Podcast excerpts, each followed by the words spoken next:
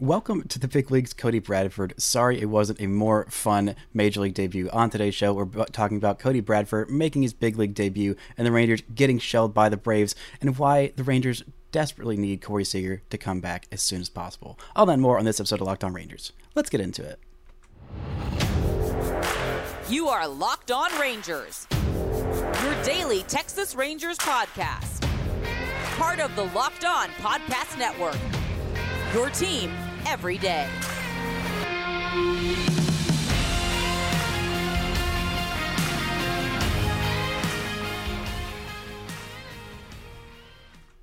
You are locked onto the Texas Rangers. I'm Brice Paterik, a cripplingly addicted Texas Rangers fan since 2010, the founder and host for all 5 seasons of this Locked On Rangers podcast. Thank y'all so much for making Locked On Rangers your first listen every single day. If you're not already, you can follow me on Twitter at Brice Paterik. You can follow the show at Locked On Rangers. Subscribe on YouTube, where the best way you can help grow the show is to comment nearly any single thing below. Today is Tuesday, May 16th. Your Rangers are 25-16, still alone atop the AL West with just a 3-game lead, though, over those pesky Houston Astros. On today's show, we're going to get into Cody Bradford's Major League debut, why it didn't go well, and why it's one to just kind of brush off the shoulder. But before we get into that, today's episode is brought to you by GameTime. Download the GameTime app, create an account, and use code LOCKEDONMLB for $20 off your first purchase. Last-minute tickets, lowest price guaranteed. Well, the Alito and Baylor kid made his Major League debut on Monday night while the Stars were playing Game 7. I'm sure maybe some more eyes were focused on that, and if they weren't at the start of this game, but by the middle of it, they probably tuned over to that hockey game, a 12-0 loss for the Rangers, and it was pretty much every bit as brutal as the 12-0 would imply. There's not a whole lot of good 12-0 losses, but congratulations to Cody Bradford. Kind of sounds ironic saying congratulations after an outing like that, but, you know, he's a big leaguer. No one can ever take that away from him, no matter how badly he got mashed by these Braves, and it was kind of bad. Ended up with 5 innings, which is a good thing for him. Going 5 innings, the Rangers needed that. 6 runs, all of them were earned. A pair of home runs, including an absolutely monstrous Ronald Acuña Jr. jack for 2 runs on a pitch that wasn't even in the strike zone. Wasn't a bad pitch. It was actually a good pitch that Ronald Acuña Jr. swung at and absolutely sent into another hemisphere. Like, just 116 miles an hour off the bat, 454 feet. Welcome to the big leagues, kid. These guys are really, really good. The Rangers brought him up late on Sunday night. They announced that they were going to have him start this game. They were TBD starters until really late on Sunday night, and the Rangers are going to start Dane Dunning on the Tuesday game. It's going to be a bullpen game for Atlanta, who is down 2 starters. Max Fried is going to be out for a couple of months, and they're also missing another starter whose name I cannot think of at this current moment. But they had Charlie Morton on the hill in this one, and Charlie Morton was really, really good against the Rangers, keeping them off the board and, you know, keeping them chasing way out of the zone with his curveballs, and unfortunately looking really, really good. Kyle Wright is also out he's on the 60-day IL. He is their other starter who is out, and the Rangers will see Spencer Strider at the end of this series. They will not see Bryce Elder, a Bryce who is my mortal enemy because he spells his name incorrectly with a Y, like a fool. How dare he? But the Rangers just could not get anything going offensively in this one. They had hits. They had 10 hits in this game, but could not score anybody. All of them were singles. The Rangers went 0 for 6 with runners in scoring position with 11 guys left on base, and just nothing. Just nothing going in this one. I mean, that's it'll happen. It'll happen. The Rangers just exploded for double-digit runs against the A's, and Charlie Morton's a good pitcher. This Braves team is a good team, and they are a pissed-off Braves team. They were coming into this game on a 4-game losing streak and a bunch of close losses, getting swept on the road in Toronto. They were mad, and they really, really showed it. I was worried about Cody Bradford. The first big league batter he faced would be Ronald Acuña Jr. He battled with him. He nearly got him called out on strikes, but ended up walking him. And I was like, all right, well, it was kind of all downhill from there. A couple of bombs led up by him, including one to Kevin Pillar, which I was like, okay, if somebody's going to get you for your first big league bomb, if it's Ronald Acuña Jr., all right, fine. If it's, you know, somebody else in this Braves lineup, like, you know, Sean Murphy or Austin Riley or Matt Olson or even Ozzie Albies, like, it's like, okay, it happens. It's a really deep lineup, but man, Kevin Pillar, going deep as your first one. I mean, he did get welcomed to the big leagues with that Ronald Acuña jack, but still, it's kind of frustrating. Cole Ragans came in and some mop-up work, 3 innings, 4 runs allowed for him. All of them were earned, pair of walks and a pair of home runs. And then in comes Sandy Leon, not the... I don't know if I would have picked him to be the Rangers position player on the hill in the 9th. He also gave up a 2-run jack to Marcell Ozuna that was absolutely destroyed. But, you know, good enough work saving the bullpen. Only one reliever had to pitch. I'm going to get into Cole Ragans later on in the show, why I think he's being misused in this role, and it's kind of frustrating to see him keep getting lit up in these situations that there's not really much winning, much hope of winning. But the Rangers... right now, brought in Cody Bradford just to make this spot start. The Rangers have been on the road, a long road trip, a 10-game road trip that was a winning effort, 7-3 on that road trip. The most wins they've had on a road trip since, I believe, 2016. It's been a long time since they have done that well on a road trip. I know 3 of those 7 wins came against the A's, but they're still a major league club at this point, and you got to beat who is in front of you, and the Rangers have done that. But this rotation is getting a little tired. This is a rotation that has a lot of elderly folks, not necessarily old, but on the older side for sure, and guys with some injury concerns, not just Jacob DeGrom, who's probably going to be out, I'm assuming, until, you know, the end of May-ish. Around June is when I'm expecting him to start coming back. Last week we got the 2 to 3 more weeks indication from Bruce Bochy, or at least last Wednesday, so it'll be a little while. But I mean, even guys like Nathan Eovaldi, who's 33, Martin Perez is pretty much a workhorse, and I feel confident about him. John Gray is just 31, but he's been in the big leagues for a while, and same with Andrew Heaney. He's 32 years old, and he's got a lot of injury concerns as well. And you look at 3 of those guys that are in the opening day starting rotation. You take out Martin Perez because I'm not worried about his durability. I have other concerns with Martin Perez, him getting lit up a little bit, him walking a few too many guys. That is a little bit of my concern with Martin Perez. But the other ones, I was a little concerned about their health. And, you know, Nathan Eovaldi has that 28 2/3 scoreless inning streak going. He has gone at least 8 innings in his last 3 starts. That's absolutely fantastic. He has done so efficiently. He's thrown 113 pitches in 2 of those starts, which is on the higher side. And, you know, those guys in Eovaldi, John Gray, Andrew Heaney, they all have injury concerns. But so I think a 6-man rotation, at least for a little while the Rangers have, you know, these longer road trips, I think giving them that extra day off and not pitching these guys too much on, you know, regular rest, I think that is something that they could have done a little bit better with DeGrom as well. Maybe more Dane Dunning spot starts when DeGrom is back and healthy, of just making this basically a 6-man rotation. Nobody has to pitch on 4 days rest, give them 5 days rest at least. And I think that's a smart move, because of those 3 guys in the last 5 seasons, they have combined for 4 different times where one of them has pitched at least 150 innings. Those 3 guys, 4 times in the last 5 seasons. 2 of them were from John Gray, one from Nathan Eovaldi, and I believe, did we even have one from Andrew Heaney? I don't believe that we did. Yeah, okay, we did have 180 innings one time from Andrew Heaney. So these guys, they do have their injury concerns, so I think protecting them with that 6-man rotation is probably a good thing to do.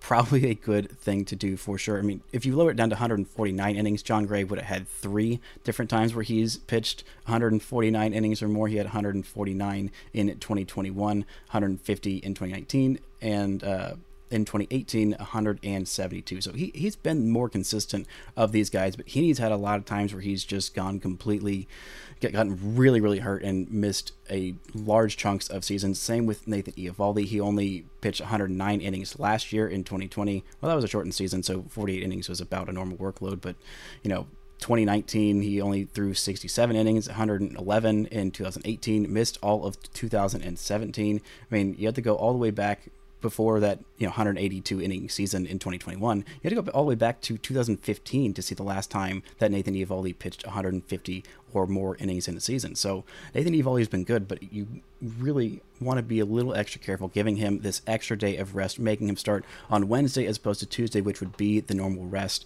and then giving a little bit extra rest on that Thursday day off for Andrew Heaney and John Gray, and also Martin Perez, which is a good thing for this rotation coming up. We're hopefully going to see Corey Seager back in the lineup tonight, maybe on Wednesday, but the return is imminent, and the Rangers' offense could really, really use Corey Seager at any point, but especially it feels like right now. But first, this episode is brought to you by GameTime.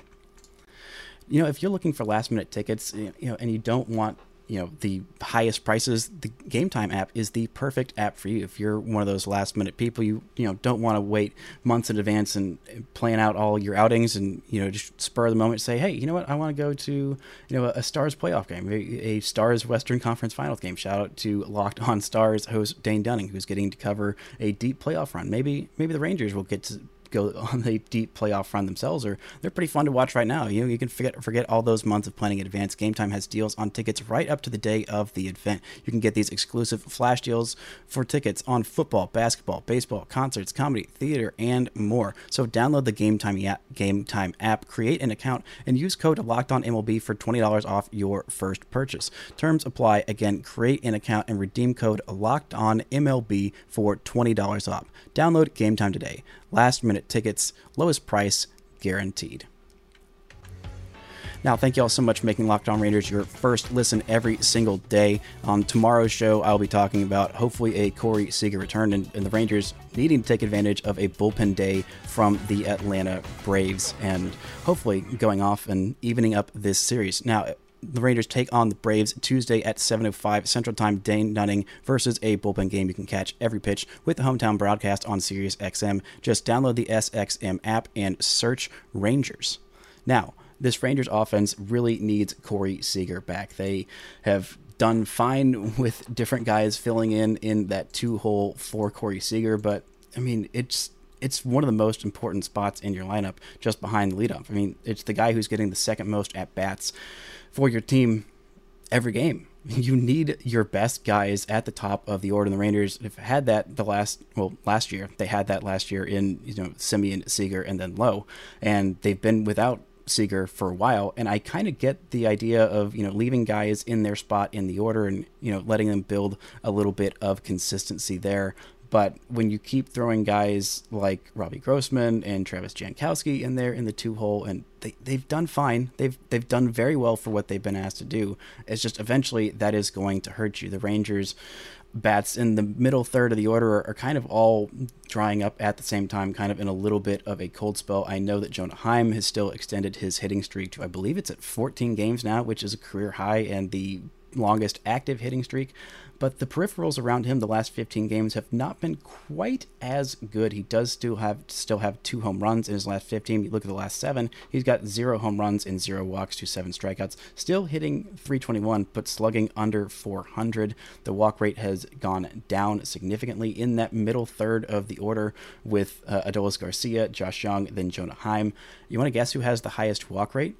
It's Adolis Garcia, which is both a very good thing for Adolis Garcia and a little bit of a surprising and worrying thing about Josh Jung and Jonah Heim. Jung has struggled to walk at the big league level at this point, just in the 12th percentile of walk rate and in the 9th percentile of strikeout rate, swinging and missing and chasing a little bit more than I expected of him. He is a disciplined hitter, but he is getting taken advantage of a little bit. And, in a downturn these last 15 games, he does still have the 3 home runs, all of those coming at the beginning. So you go a few more games in this sample size and look at the last 15, those are going to kind of filter out, but he's hitting just 219 on base of 239 and slugging 391, 2 walks to 19 strikeouts in his last 64 at bats. I know that doesn't include plate appearances with the 2 walks, but still not super great for Josh Jung. I'm looking for him to just give him a day off. Honestly, give him a day off against Spencer Strider. I say at the end of this series, give him the day off.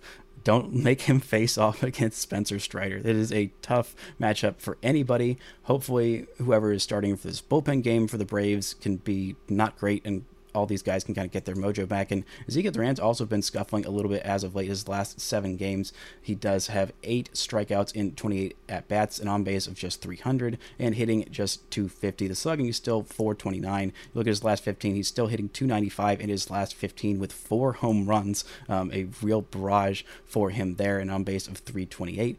That's fine, but moving him down a little bit further in the order might be a move that the Rangers consider when Robbie Grossman comes down further in the order. I mean, I'm curious of where they're going to put Robbie Grossman. I would assume it's going to be somewhere, 7th or 8th. I don't think they're going to hit him above Jonah Heim. Jonah Heim has been doing incredible as a whole, but again, some of those peripherals are down.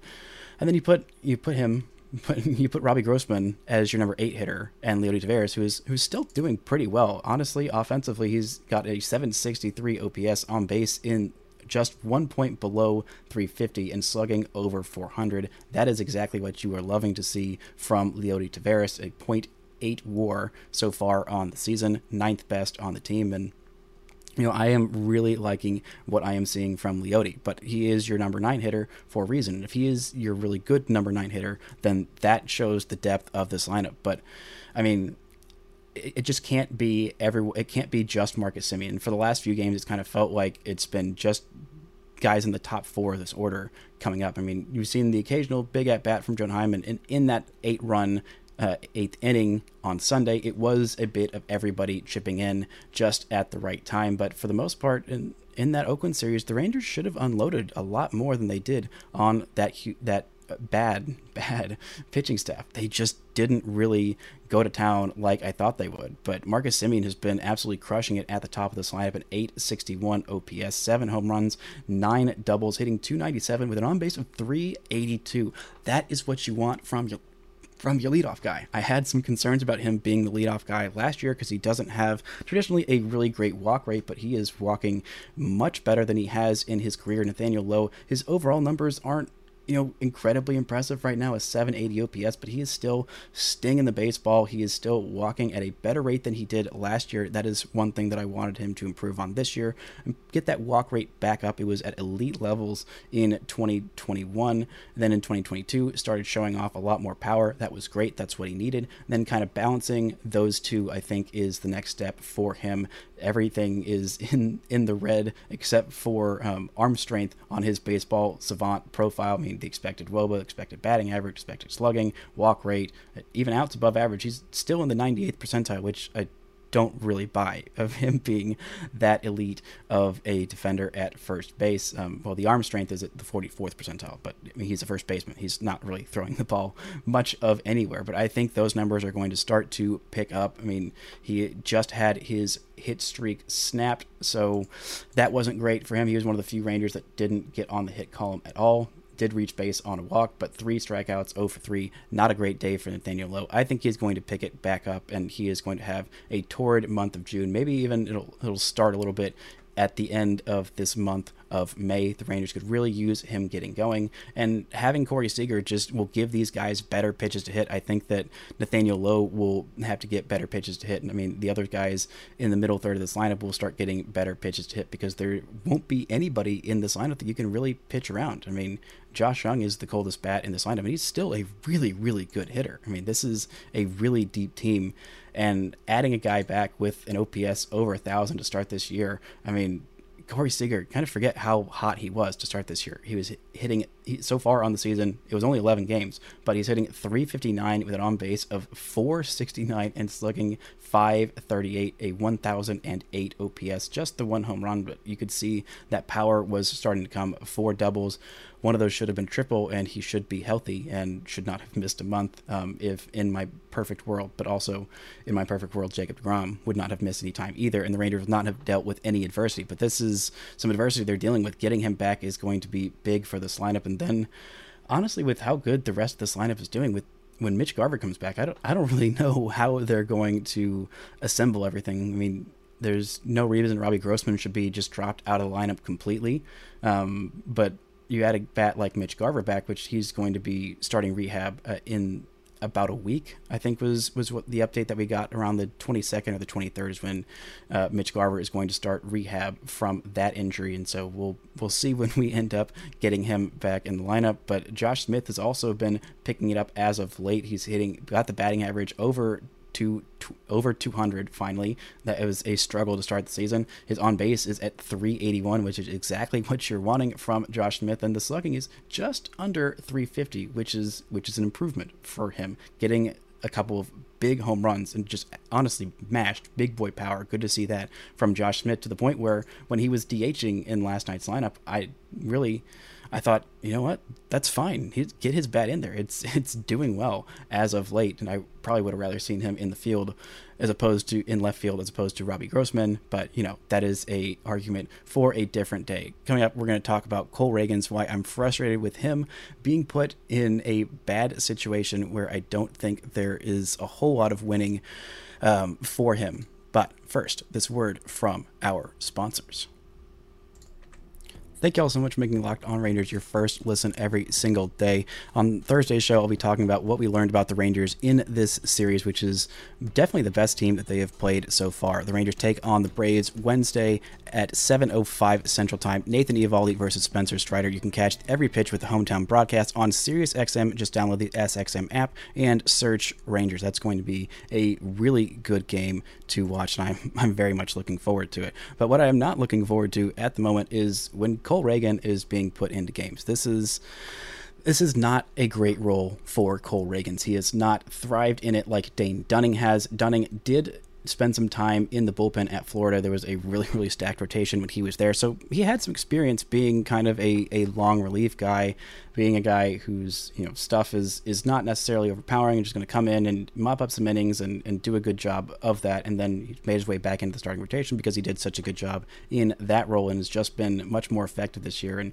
Ragans was the story of camp. He was the most important thing that happened for the Rangers in spring training, was him just randomly throwing 96, 97, even touching triple digits. That was not something that Cole Ragans had done before. He worked a lot on his body, worked on, you know, being more flexible and you know, a bunch of different stuff in the offseason that wasn't necessarily just get stronger and to throw harder. It was just to be more repeatable in his mechanics and his delivery, and he did that, and it really, really showed. And, you know, adding that velocity on the fastball that already had a really, really great spin rate was supposed to lead to a lot more swings and misses, and for the most part it has. He's in the 52nd percentile of strikeout rate. You know, does still have a big problem with the walks in the 15th percentile there, not getting a whole lot of guys to chase in the 20th percentile there, but in the 64th percentile of swing and miss rate. So he is getting a lot more swings and misses, and the fastball playing up was supposed to improve how his changeup played off that, which was his best pitch. Maybe his fastball is his best pitch now, but coming up, he had a really, really nasty changeup, and still does, and it's very effective with that fastball being even faster. But him in this mop-up relief role is not a great use of his talents. If it weren't for the Rangers having, you know, five solid starting pitchers, six to start the season before the Jacob DeGrom injury, then I think that Cole Ragans would have broken camp as a starting pitcher, and that's what he's been doing for his entire life. He did not go to college. He had 2 years, I think it was 3 years actually, where he did not pitch in the minor leagues because of back-to-back Tommy John surgeries. He has not pitched as a reliever really at all in his career, so this is kind of an unfamiliar role for him. So far, he's got a 6.23 ERA in 11 games, 17 and a third innings, 10 walks to 18 strikeouts. Those two home runs that he gave up in this one were the first home runs that he's given up this year. But I just don't think that him in this role is the best use of his talents. I mean, he's got elite stuff, and you know, some of the most elite stuff in that Rangers bullpen, some of the best velocity in that Rangers bullpen. And I think that using him in a mop-up role is just not a good use of his talents. Either send him back down to AAA, get him to work on being a starter, get him to work on that walk rate, and then either you know, trade him because he has a lot of value there, or you send him down to AAA and just tell him to still work on that walk rate, and you'll be an absolute demon out of the pen, out of the left side, throwing maybe even harder if he's just throwing for, you know, one or two innings. Be that high leverage relief guy, because the stuff is there to be a high leverage relief guy. He doesn't have experience doing that. He could get a little bit more of that in, you know, less important high leverage situations in AAA, where the Rangers' playoff chances aren't affected by just throwing him out there and seeing how he learns from it.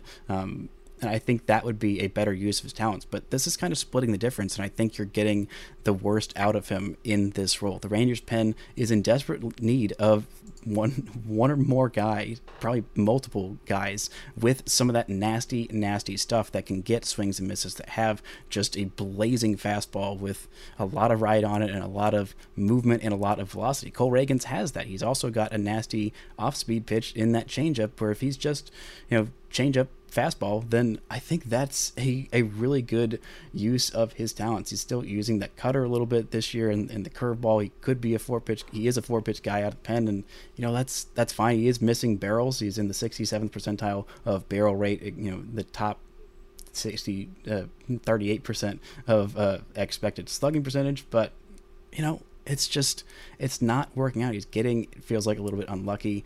His extension is not super great for a guy that's 6'4". The spin rate's good. Fastball velo's good. It's just, I don't love using this guy who had such a huge breakout this spring, and he's getting relegated to, you know, meaningless innings. It's just not a good use of his talents. He'll pitch, you know, once every 4 days or 5 days, or then he'll come in a big situation. He hasn't pitched in, you know, however many days, and it's like, okay, well, he's rested, but he's also rusty. So he needs to get more innings. He needs to pitch more often, and the Rangers need to utilize his talents, because so far they haven't, and they can't afford to, you know, waste what Cole Ragans has become. He's become a really good pitcher, but his outings aren't really showing that, because he is coming in such a new role for him. It is such an unfamiliar role, and he's not able to get these learn-on-the-job innings, these outings in high-leverage situations, just come in for an inning. The Rangers have done that a couple times, and he's kind of blown it open because he's not used to that. But I think that sending him down,